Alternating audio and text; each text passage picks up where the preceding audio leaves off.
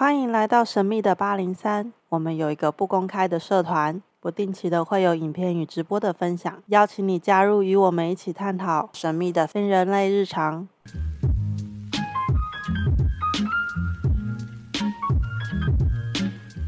好啦，所以我们今天一样邀请到的是心灵词汇总堂的总堂主姚庆师姐，这是对的吧？这次给 S 所长掌声鼓励，你很棒，你最棒。没关系，随便怎么讲，因为我们今天有考试。嗯、好的。呃，以前有一段时间啊，然后我会念那个，嗯、就是会看看那个《金刚经》，我没有那么虔诚，你知道。然后有时候这些经文就好像故事书，嗯，对，但我们就会试着去理解，嗯。然后昨天很妙啊，昨天就是、嗯、就是突然跑出了《金刚经》的那四句话，嗯。嗯，当然，因为现在跑出那四句话，我在看这四句话，跟以前我在看只是四句话是有一些不太一样的。哪里不一样？呃，好，那四句呢，就是那个一切有为法，如梦幻泡影。嗯。如露亦如电，应作如是观。嗯。嗯，以前我的解释大概就很简单，反正就是一切都是假的，嗯、然后都是呃稍纵即逝的。都不要太当真。嗯，我我觉得我每次讲一些很胡说八道的，好，但是呢，因为那一天哦，我我昨天跑出这一段东西之前的前一趴，对，我正在看一些关于商业的书籍，对，可是我也很好奇，他怎么会跑出这个？当我要用商业的角度回过头来看看这四句话的时候，我突然间蛮没有得解的。嗯，既然母娘在讲的是关于商道，对，那这四句话。会有什么样子的解释跟说明？这分两块来说，母娘在商道里面呢，并没有相应《金刚经》的这四句解。嗯，但有一本书叫《当和尚遇到钻石》，这本书是我非常钟爱的一本书。这个作者他本身就是一个和尚，然后他是被他的师傅要求下山，然后经营商道。嗯但他还是带着和尚的身份在做这件事，在商业行为里面，常常有的时候，更多时候的是利益的交错。嗯，但这个利益是利益己身还是利益众生，这就是两件事了。在商业行为里面，常常有手法跟手段两种不一样的诠释，这是母娘给我们的手段呢，当然就是很。向内的是保护自己的手法呢，它就是有一定的因果脉络。当我在安排这整件事情的时候，我思考的可能是一年两年，但它的焦点一定是在众生上面。那跟《金刚经》的这四句解对我来说很重要，因为我也是一个商人。嗯，对我来讲很重要的，也是在我做每一。笔生意的过程和每一个人互动过程的起心动念啊，我是利他还是利己？还是看起来像是利他，事实上我是利己。哦，这是一个很深的关照题啊。所以金刚这句话，整句话都在说的就是内在自我的关照，叫内观，随时随地的去留意自己的起心动念，留意自己身体的感受，留意我自己的体验。这件事情很重要的，有的时候我们忽略了这个过程，在做的某些意念上的选择，我会不知不觉的选择了一个可能对彼此都不是加分的事情。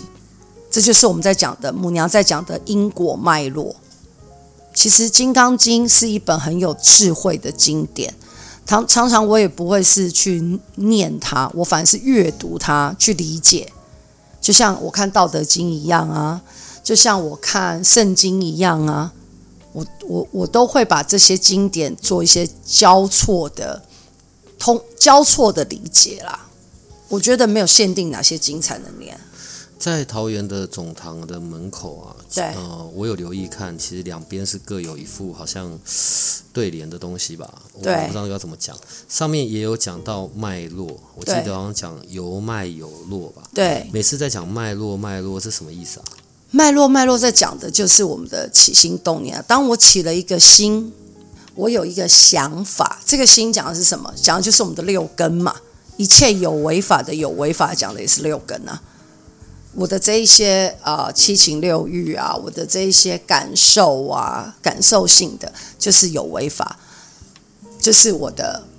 当我有了起了一个心，它就会产生一个念想，这个念想它可能就会创影响我的行为，我的行为就会去创造一个结果，那这些东西就会形成一个因果，那这些因果堆叠起来。它就会形成一条脉络，就像银河一样，银河带一样，一颗一颗小星星这样子，它就形成一条脉络。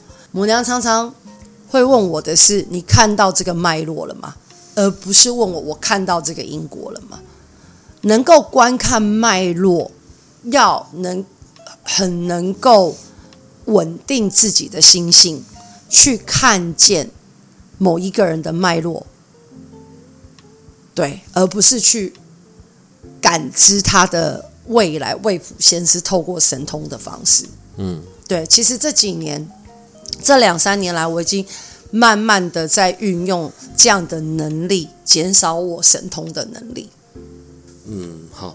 我我我我我刚刚这样呃，待了一下，因为我们连续好到你这一到你这一次录，我们现在在讨论这个，我们刚好都在讨论到一件事。在讲到关于呃意念创造实相的这件事情，对，当然呃前面我我我听那个像 Jessica Larry 是用完全不同的一些观点在讲这件事的，像 Larry 就是用科学化的东西，对，然后 Jessica 就是从他那个眼睛可以看到的观点，对，哦、呃，在过去我们每次在讲我们受过的一些训练，教导我们的方式。好，所以可能就是，呃，我有一些信念，我有一些想法、习惯，对。然后接着呢，我可能就会采取一些相对应的行动，对。然后创造了一些结果，对。好，可是因为在我的旧有的一些信念或者固执上面，其实是没有改变的，嗯。所以，即便我用了各式不同的行动，在不同的事件里，即便是不同的事件，结果好像也都是。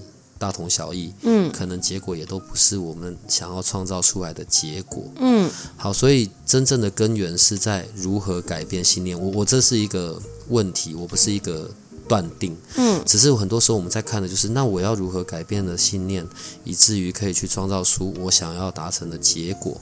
嗯，在你刚刚讲的，因为我先有一个起心动念，所以有接着我产生了一个念想，嗯，所以接着我去行动，我就创造出来了一个结果。从这个部分来看，这个关于所谓的脉络，对，嗯，所以意念创造实相，在母娘的这一端，它又是一个怎么样子的观点？意念创造实相这个观点，刚刚 S 所长你提到关于信念嘛，嗯，所以这就是为什么要学修啊，嗯，我们透过学修的过程。信念怎么来的？在我的母娘教教于我的法门里面，信念是很我们的灵魂累世累积下来的。所以不是只是因为这一世我的出生环境，然后我周边的人，还有我在这一世累世呃，我在这一世里面所有的经验，不是不是。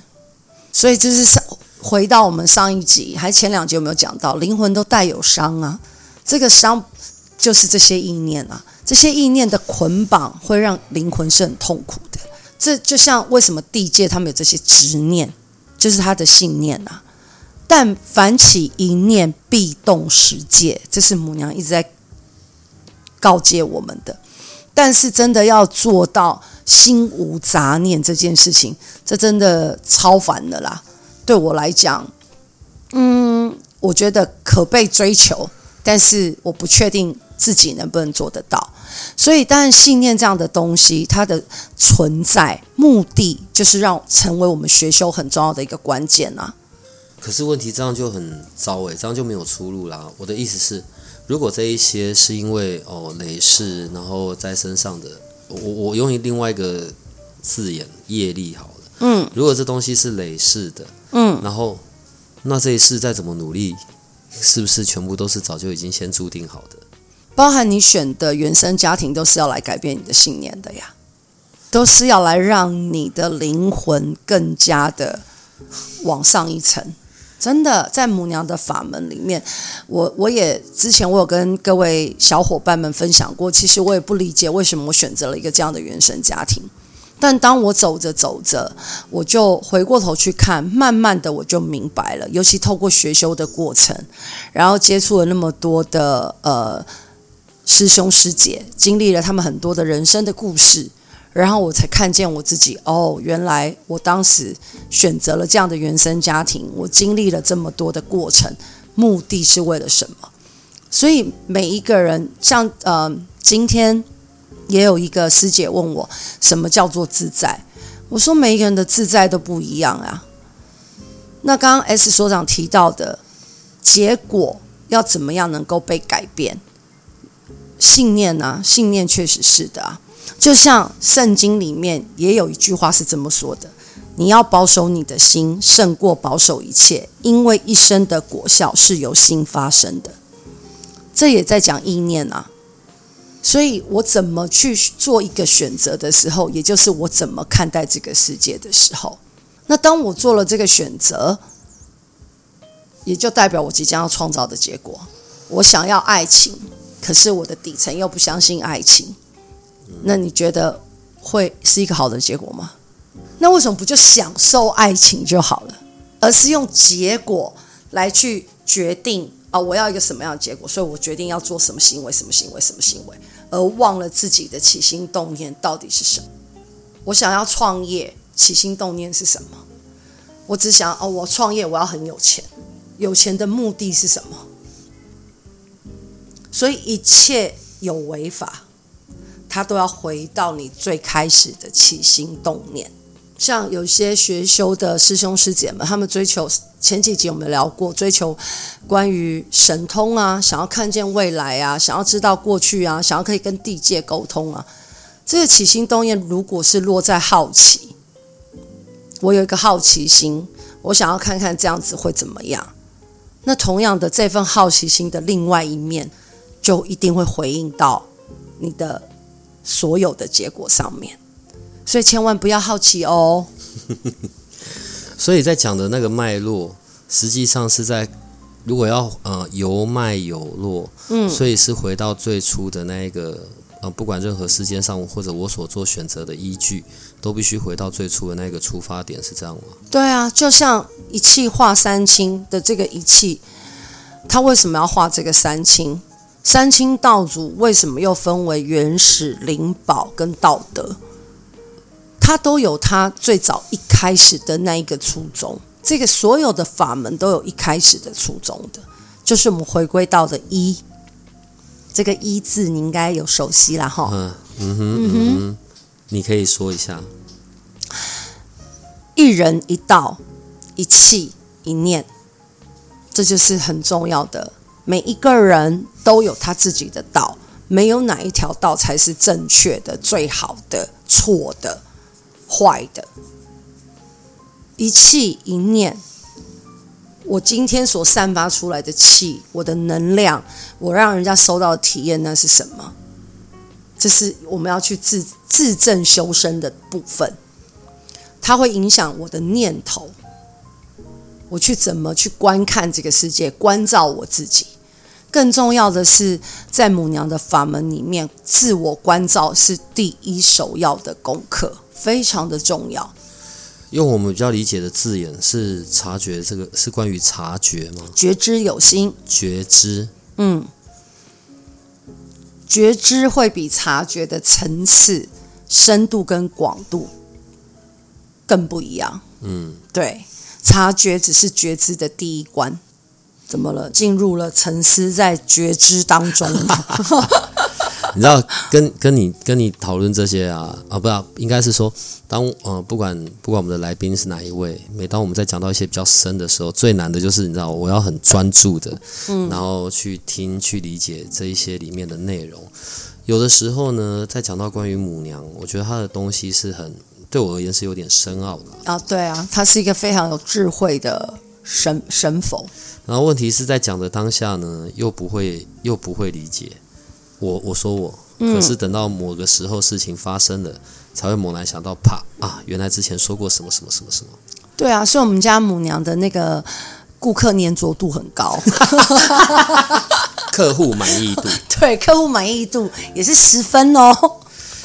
上次有讲到说，好像你这个月月底你们要去那个叫什么？宜兰三清总庙闭关。哦，三是三清总庙对闭关。对，这是每年都会有的事情，是？对，从呃母娘每一年都会开给我们，这是一个团体式的闭关，特别的有趣，就是不单单只是我一个人，可能就是会带着其他的一些唐僧啊，然后大家一起到那边三天两夜，然后每天都有不同的功课。讲白了就是团进团出，没有任何一个人可以提早离开或者坚持不完成这个工作。如果呢，如果呢，要是中间过程有师兄师姐发脾气不开心，我们会很有耐心的等待他，大家一起回家，直到他完成。什么样的功课？当然就是心灵智慧总堂的秘密啊。如果 S 所长有兴趣的话，可以跟着我们一起来喽，来体验看看啊！有闭关又不是一定像电视上演的，对不对？对，我的画面就比较像电视上演的，就是有一个空间，自己一个人在那边盘腿，大概坐了三天两夜这样。那也不错啊，有不好吗？不会，怎样都不用上厕所吃饭，是不是？那叫做闭谷。闭谷的时候，闭就是嗯、呃，这个闭啊，墙壁的壁。但是没有下面的土字，没有这个土字。谷就是稻谷的谷，辟谷。你说出来，辟谷跟闭关可是差很远的。你是说出来吃饭上厕所，这个叫辟谷吗？不，不是哦，一个人对，要关在一个空间里面，然后断绝跟外面所有的联络，然后不吃不喝，辟谷这样，这个叫辟谷。对，这叫辟谷。这会死吧？不会。达摩有死吗？他后面才寿终正寝，他是学修得道，他在。辟谷三年的过程里面，他也没怎样。我辟谷过啊。你也出逃那也很贼哈。辟谷不是一个啊、呃，每一个人都一定要经历的过程。对，但我会说辟谷的过程，从一从一开始到结束，那个真的像洗三温暖一样，你会恨不得呼自己几巴掌，说为什么我要选择辟谷？尤其在第一天。应该是这么说，第一天的时候会满怀胸怀壮志，觉得我一定可以搞定。嗯。可是到第十八个小时的时候，你就觉得我快要往生了，就觉得就开始很多对话出现在脑袋里，问自己为什么这么愚蠢，然后为什么要选择这件事情。然后呢，到第二十四小时的时候呢，我就会瘫在地上，呈现一个大字形，就是告诉自己，就是那就这样，我就就是我就是没得选择，然后开始受害。一直到了第三天到第四天的时候，才会真正进入一种比较接近三昧的状态。上次我们有聊到关于三昧，嗯、对，那那时候就会很舒服了。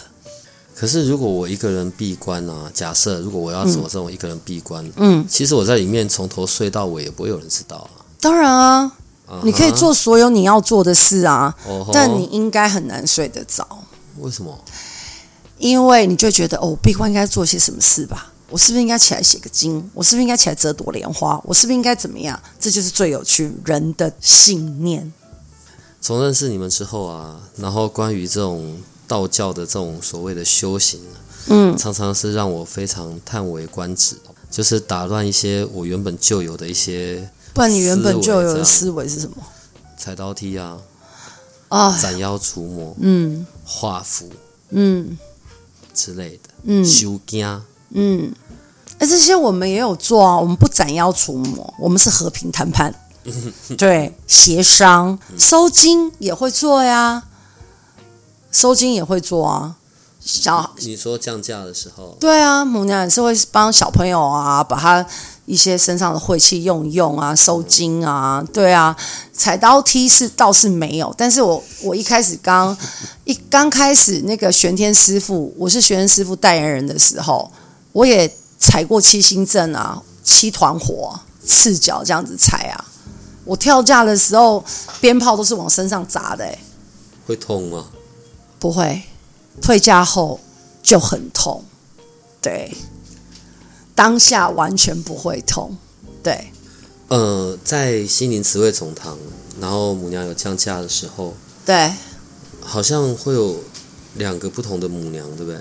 呃，开基母娘和大尊母娘，上回有聊过。嗯嗯。所以像上次我去的时候，下来的，哎，降价的 是大尊母娘。大尊母娘，对，大尊母娘就是会给你说说笑笑啊，对，像妈妈一样啊，你说什么她都答应你的那一种啊，然后超级具有影响力的啊。本本本总堂最会讲话的唐僧遇到他都不知道说些什么。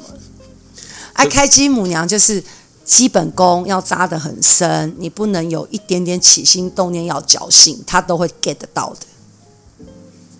他讲过最经典的一句话：“明知却于，大罪也。”明明知道却假装愚昧是大罪。所以明知却愚有三罚：第一罚一定不会有桃花；第二罚财宝一定薄薄弱。第三罚他还没讲过，听起来应该蛮严重的。我们不想让他讲第三罚是什么，所以在心灵慈惠总堂服务的呃干部们，或者是在左边的人员们，母娘开机母娘第一条的就是这个“明知却于，大罪也”，这就会呼应到觉知有心啊。在平常除了母娘降价的时候，嗯哼，所以他跟你也是可以有。连接的可以啊，呃，是怎么样？你去敲他的门，他就会跟你讲话，还是不是？这种是我跟他老人家是师徒关系，他是他是老师，我是徒弟。他想给我资讯就给我资讯啊，他不想给我资讯，我呼天抢地也没有用啊。所以有一段时间，就是呃，我和母娘在。呃，磨合的过程里面，我挺辛苦的。上次有聊到嘛，我可能开车开开，他就会给我一些资讯，就会丢进来。那当然不能说我跟他老人家磨合，是我自己那时候练功练的不是那么的扎实。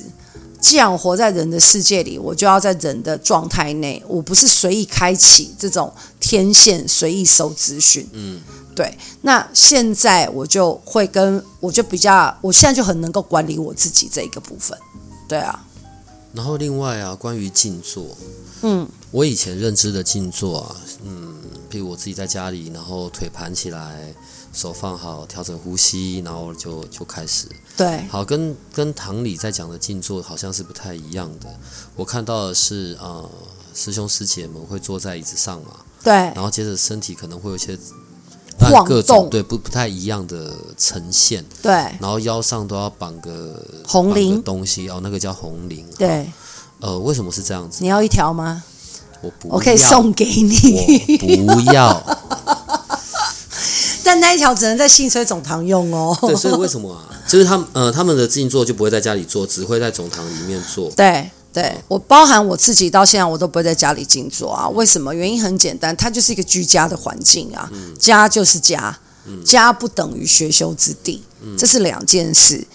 即便我这么会打结界，我这么会做这些东西，我都不做这件事情的，因为在这个房子里面有这个房子的地灵，我这个结界一射下去，我就画出了我和这个地灵之间的关系。某一个程度，可能是我占先占用了他的空间，人家可能已经在这边几百年了。啊？对啊。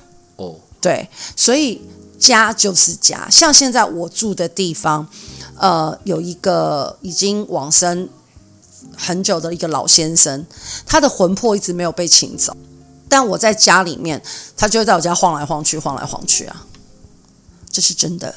啊，然后嘞？但是我不会去打扰他，他也不会来打扰我。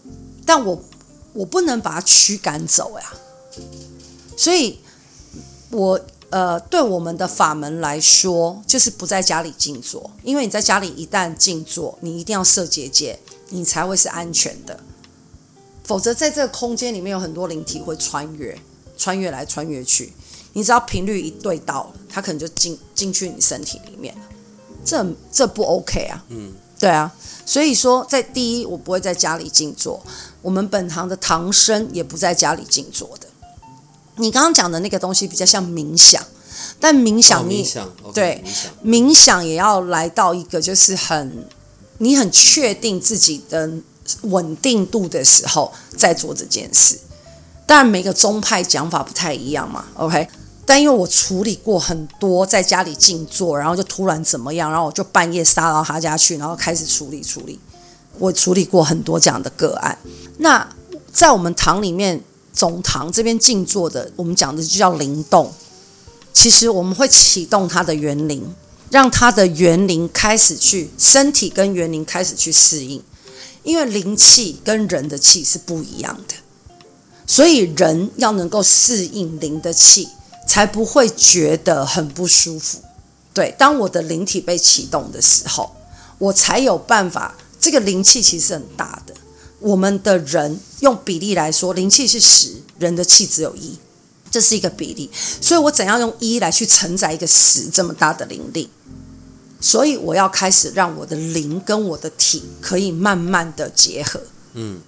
所以在我们堂里面静坐的时候，你看到大家晃来晃去啊，各种不同的手势啊，那大部分都是灵灵修的一个过程。那为什么要系上那个红铃呢？那个红铃就是母娘设给每一个灵儿、每一个人不同的结界。因为有的人他的气可能是从手掌走，有的人的气可能是从脚底走，有的人的气可能是全身都会打开都会走。所以不同的结界，它就是刻字化啦，刻字化的一条红绫啦。长得都一样啊？不一样，上面母娘都有落法啊。金价，我给你一条，Man. 一条两百，Man. 我打你九折，Man.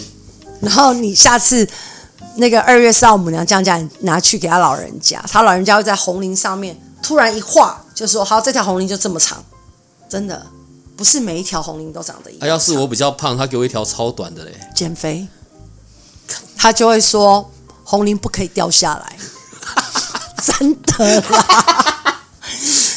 真的，我们有一个师兄，有一位师兄，他就是他的红綾绑起来就剩下这么短一点点，真的。嗯，好，算了，我另外要。这很重要啊，红綾不能掉呢。好好好好好好好好好。呃，刚刚讲到，好，假设现在呃。唐僧就只是唐僧，唐僧并不代表他已经开始进入了学修的阶段。对，所以当他选择要进入学，先从唐僧开始，然后选择要进入学修的阶段，第一件会做的事情就是会先起灵，是这样吗？你可以选择要或者不要。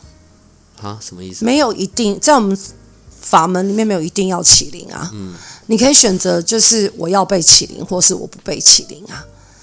因为很多人对于起灵的认知就是我一定会灵动，嗯，但其实说真的不是这样，嗯，有一些人的灵体在动，但他身体不会动，但他气在走，嗯，理解吗？像，嗯、我上个礼拜吧，呃，也是有一个师姐，她打了一通电话给我，她就说她她是从别的宫庙，然后就是想要来我们宫庙参观，这样。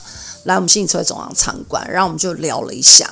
她说她在别的宫庙怎么静坐，她都不会动。嗯，所以当她没有动的时候，那边宫庙的师兄师姐就说：“你就是不用心，你没有专心，你没有怎样，所以你身体没有动。”嗯，灵动不是透过身体动不动来做决定的。灵动讲的是我刚刚提过了嘛，灵的气和人的气的结合。嗯，有的时候你看他不动，站在那里，坐在那里，但他事实上他的灵跟他的人的气有在流动哦，没有一定要身体的晃动才代表真正在灵动。这就是我说我们刚刚看的嘛，我们刚刚讲的一切有为法嘛，六根里面其中一个视嘛，视觉嘛，对。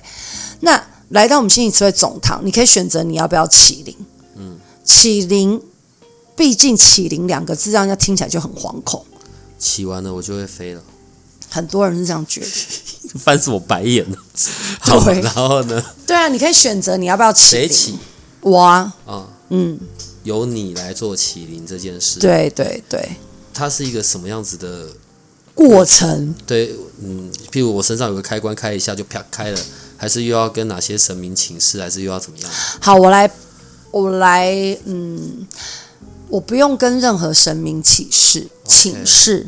对，我的特我的能力呢，就比如你背对着我，我即便离你一公尺远，我都有办法启动你的灵，嗯，然后你就可能你就会开始灵动。跳跃，我闭着眼，对对对，没有错，是的。可是这样哪知道是哪一位神明还是什么？哎，你这时候叫做启灵哦。这这个时候启灵并不代表说我已经要跟哪个神明怎么样怎么样。当然啊，什么认老师啊，什么还没，还很长一段路呢。所以启灵，启灵是启灵，对。哦，然后我的呃灵的气跟我人的气会结合。对，这至少要起灵到进化，至少要三个月的时间。起完灵之后还要进化？当然啊。要进什么？你的灵，我们的肉身你们的东西为什么动不动就要这么漫长？所以嘛，学修是一辈子的路，各位小伙伴。你净化我们的肉身，有很多的晦气，灵气灵气是很干净的。它如果强行进入你的肉体，一定受不了。你一定会像是那一种，一定会很，就是你会很虚弱，要么很虚弱，要么很躁动。你的心脏就会跳得很快，咚咚咚咚咚咚咚那样，对，要么就是很虚弱，虚不受补嘛，你根本进气根本进不去，所以它是要循序渐进的进去的。像我们内观中心讲的，母娘讲观三脉，呃呃，这叫什么？天额头额头这个心呃，完了我忘记了，哎，这段可以卡掉？没关系没关系，我们继续我们继续。就是透过这个脉轮，这样一步一步一步，三个脉一步一步的进来，然后你才会去找到你的气从哪边。哦、三个脉，眉心轮，然后不是呼吸，嗯，然后再再来心，嗯，对，眉心哦，眉心眉心呼吸心。OK，好，对我们母娘只做这三脉，对，进化的部分是这三脉。灵体要进去的时候，包含进化的时候，都只做这三脉，因为这三脉是最重要的。嗯，我们没有讲到七七脉还是十二脉还是几脉，对。所以你要先起灵，起灵的目的是让人体跟灵可以能够呃开始互动，然后你的人也会知道说，哦，原来灵动是是这个样子的。然后再来就是进化。所以启灵到净化看资质啦。如果 S 所长的话，我认为大概三到四个月，一个月要静坐两次到三次，两次灵动，一次内观，三到四个月。不会还要什么吃素还是什么之类的？哦，这我就不知道了，这就是你和母娘的事了。你们真的让人非常的很棒，心寒。不会啊，我觉得我们都做的都好 正能量、哦。搞很久哎，好，然后净化完之后嘞，听见身体的声音，什么鬼东西？你就会有一个能力听到你自己身体的声音。上次我有分享嘛，你会听到你自己身体哪个地方比较弱，它就会像鼓声，或者是呃，我听起来像鼓声，嗯，然后那一块比较弱，它可能跳动的频率就会咚咚。咚，如果它在发炎的话，他就咚咚咚咚咚咚咚咚，你就会先听到自己身体的声音了。但我会不会耳鸣啊？不会，不会。你在静坐的时候就会听得到了。就整个身体都到处都在叫啊。好，然后听见身体的声音之后嘞，听见身体的声音之后，就会来到下一步。你想要知道什么时候会神明降价吗？没关系，你就完整讲完嘛。不行啦，后面另外两个法门还不能。哦，那是后面就已经到跟法门有关了。其实从启灵开始就是啦。那所以是到什么时候才会知道说，呃，我的园林是谁，或者是说我我的老师是谁？因为我们上次有讲园林跟老师是不同的人嘛。对对，对。那是要到什么时候才会知道？园林是谁这件事情是母娘决定什么时候告诉你的。太早知道不是好事。对。那老师是。是谁也是后面母娘会定掉，因为他会跟几个神佛讨论嘛，哦，他们会开小组会，开完了之后，嗯，他们开完了之后就会决定由哪一个老师教。那你可能中途会有没有可能换老师？也有可能，可能某个老师教一段，某个老师教一段。像我的呃风水地理是九天母娘教，所以九天母娘跟呃太乙真人开启九天母娘教。所以教了我四年之后，我才开始出门看风水地理。这个教是怎么教啊？很多种方式，闭关、睡觉、啊、做梦啊，对，很多种方式啊。更多时候是闭关的时候教。然后有的时候就是直接我看风水的时候，我就直接他就会给资讯，然后我就会开始直接看。你们这些人真的好奇怪哦！不废啊，怎么会很奇怪？还蛮开心的，还蛮享受的啊。那你说，呃，像地界的这个，呃，我到地界去提领，呃，调这个呃地界的灵这个部分，就是玄天师傅教啊。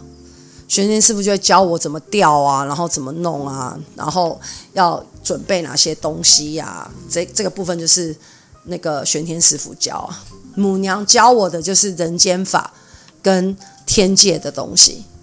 所以不太一样。那像帝君教我的就是气，所以我经历过呃关圣帝君、九天母娘、玄天师父，然后瑶池金母，就我经历过四个，现在是最后一位老师这样。嗯，好，我我觉得今天的资资讯量实在有点过多了。当然，二月四号我想要呃我们的听众是有机会可以来到。心灵词汇总堂。嗯哼，关于你啊，如果就是从小时候开始这些很奇特的这些遭遇，然后还有你必须会的这些东西，对，所以那你你个人的这整整个，在这个 在这个我要懂了，在这个地球上，对，你觉得你个人的那个使命是什么东西啊？我个人的使命就是没有使命啊。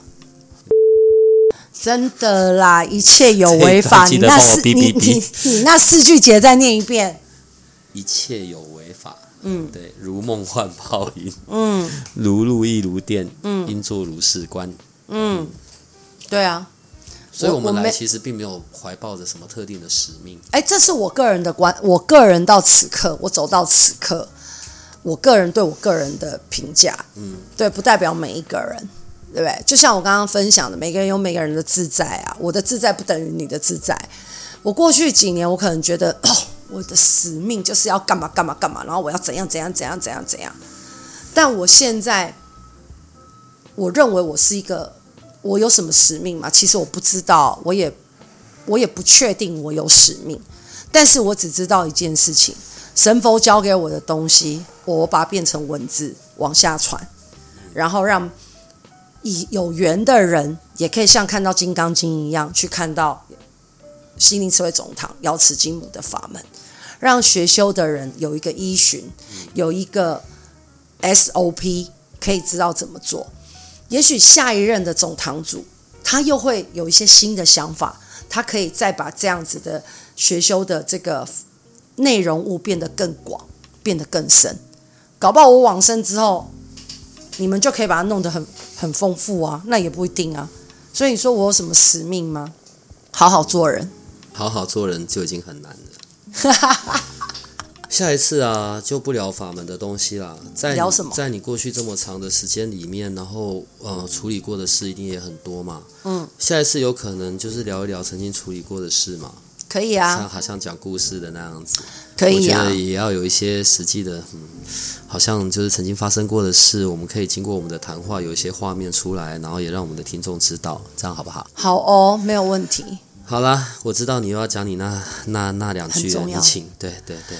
母娘慈悲，众生平等。好啦，我们今天就录到这里了，好好，拜拜。拜拜。如果你喜欢我们的节目，可以点击下方链接，欢迎你支持与赞助八零三研究所。